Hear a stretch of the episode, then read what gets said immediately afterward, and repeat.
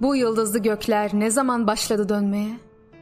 Ne zaman yıkılıp gidilecek bu güzelim kubbe? Aklın yollarıyla ölçüp biçemezsin bunu sen.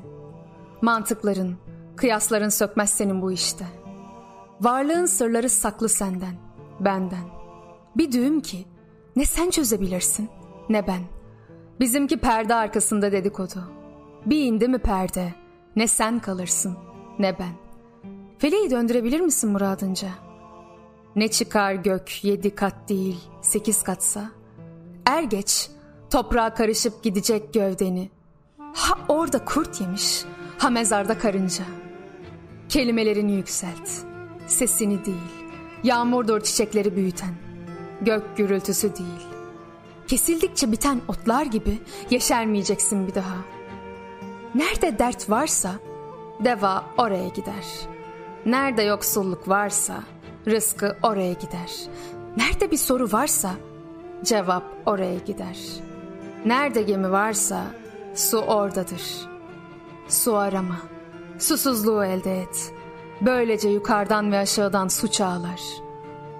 Akılla bir konuşmam oldu dün gece. Sana soracaklarım var dedim. Sen ki her bilginin temelisin. Bana yol göstermelisin.'' Yaşamaktan bezdim. Ne yapsam? Birkaç yıl daha katlan dedi. Nedir dedim bu yaşamak? Bir düş dedi. Birkaç görüntü. Evi barkı olmak nedir dedim. Biraz keyfetmek için.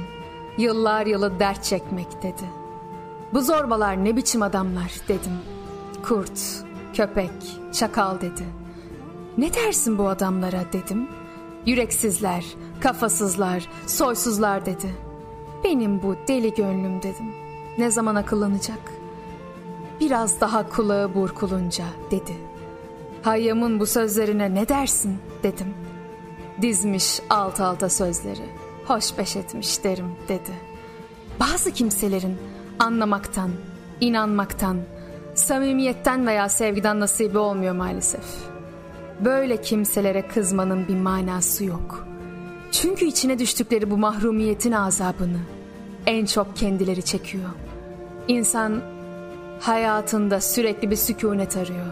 Düşünürken, otururken, konuşurken durmadan arıyor. Bir masal ülkesi kadar uzakta belki. Bazen yalnızlıkta, bazen yakınlıkta belki. Nerededir bilinmez. Lakin insan çağırmaktan vazgeçmiyor. Katlanmak alışmaktan değildir. Alışırsan vaziyeti kabul edersin. Bu alışkanlık zamanla karakterinin bir parçası olur. Katlanırsan burada bir kabul yok.